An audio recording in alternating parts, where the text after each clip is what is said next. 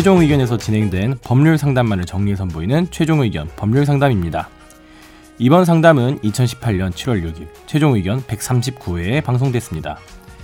오랫동안 통행로로 이용되고 있던 사유지 골목길에 철제 펜스를 설치해 인근 주민과 차량의 통행을 방해하면 불법일까요?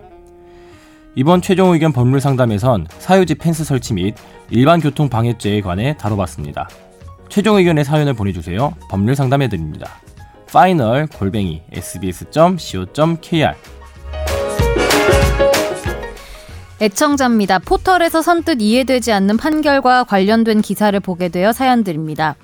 오랫동안 통행로로 이용되던 사유지에 어느 날 펜스가 설치되고 차에 사람까지 다닐 수 없게 되는데요.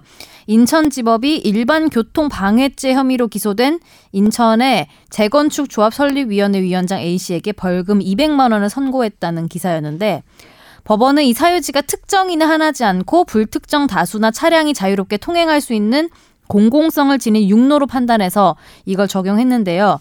통행로로 이용되고 나발이고 개인 재산권에 대한 보호 조치가 선행되지 않은 유죄 판결이 납득되지 않고 심지어 해당 사유지 외에 다른 통행로도 존재한다고 하는데요. 애초에 해당 사유지가 통행로로 이용되지 않은 상태에서 펜스 설치는 합법, 이용된 후에 펜스 설치는 불법인 이게 합리적인지 궁금합니다. 이거 정리해 주신 분이 뭔가 이거 어디 뭐 다니시는 분인가 이거 정리해 주신 느낌이 이게 약간 법조인의 냄새가 물씬 풍겨가지고요. 1, 2, 3, 4도 그렇고 뒤에 뭐저이 사건 번호를 사건 이렇게 번호를 쓰신 건 예. 냄새가 나는데 누구예요 이거 정현성님이신가요 혹시? 미안해서 사연만 보낸 거 아니야? 애청- 안 오는 거 미안해서 사연을 애청자는 대신 맞네 보내. 그러면은 자기가 자기 이야기한 부분만 중점적으로 들으시는 아니면은. 화재 판결이 좀 생략이 돼서 본인 약간 입지가 흔들릴까봐 하나 보낸 거 아니에요?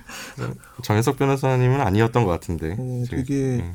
예쁘게 잘 정리를 해가지고 보내주셔서 네. 그래갖고 참 신기했다 싶었고요. 예. 근데 그 마지막 뭐냐 이 요 질문 부분이 상당히 도발적이에요. 아, 펜스 설치는 합법, 이용된 이후 펜스 설치는 불법인 것이 합리적인지? 니네들이 판단해봐. 예. 합리적입니까? 안 합리적입니까? 이건 사실 뭐저 음, 판결 자체에 뭐 당부를 가리는 건 아니고 판결 자체는 이미 나왔고 여기에 대해서 여러분들의 의견을 묻는 건데 어떻게 생각하세요? 음, 이게 근데 예. 전 이거 보고 처음에 저희 8시 뉴스에서 이 주제 리포트를 어, 몇번 나갔었거든요. 음, 서울시 케이스였는데 예, 예. 그 구로구의 이 똑같은 케이스인데 거기는 구로구청에서 사용료를 뭐 3억씩 내고 있다고 예. 이게 맞느냐는 아, 이게 괜찮냐는 리포트였어요. 음, 근데 저도 그 기자랑 한번 이야기를 해보니까 통상 애매해서 지자체에서는 예산 받아서 사용료를 주고 해결하거나 이렇게 막 소송까지 가는 건 쉽지 않다고 현, 현실에서는 얘기를 들었거든요. 김선재 아나운서는 어떻게 생각하세요?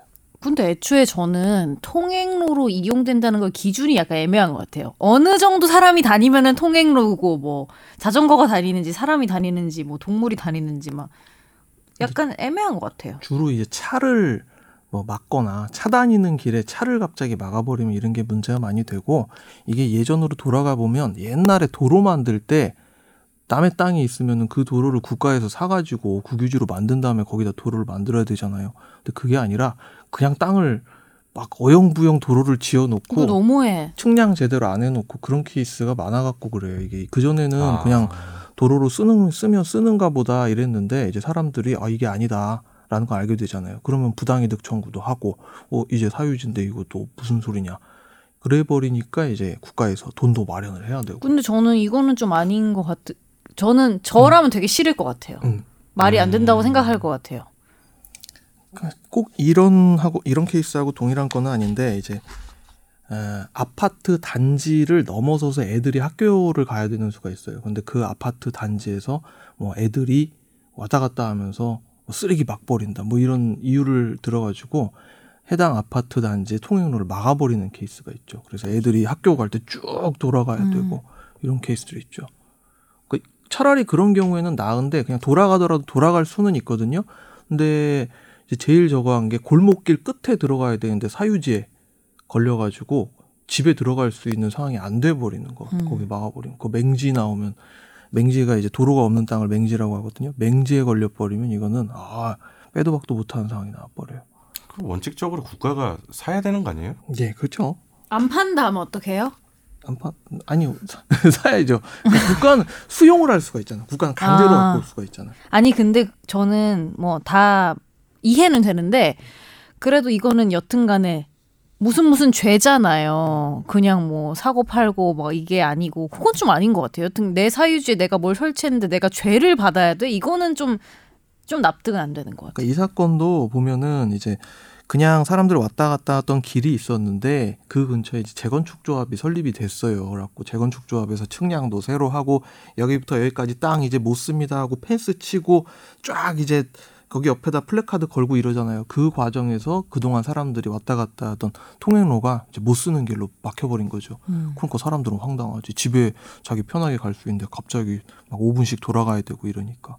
그러니까 구청에다 항의 들어가고 그럼 구청에서는 당신들 뭐 하는 거냐 도로 살려놔라 이러고 고발 들어가겠다 하고 그래갖고 이제 이런 사건이 벌어지죠. 근데 벌금 200만 원 나온 거 보니까 네. 옆에 돌아가는 길도 있었고 기타 등등 여러 사정이 감안된 것 같아요. 네. 네. 많이 나온 건 아니에요. 근데. 이게 이런 경우에 보통 일반 교통방해죄 혐의로 유죄 인정받는 게 일반적인 케이스예요. 주로 집시법 위반 사건 보면 교통방해죄 엄청 많이 들어가죠. 그러니까 보통 이런 사례라면 거의 유죄가 된다고 봐야 되나요? 그거 case by case죠. 이런 케이스는 근데 뭐 됐, 됐으니까 됐겠다 싶죠. 사건 음. 기록 안 봐서 모릅니다. 네, 무책임하죠.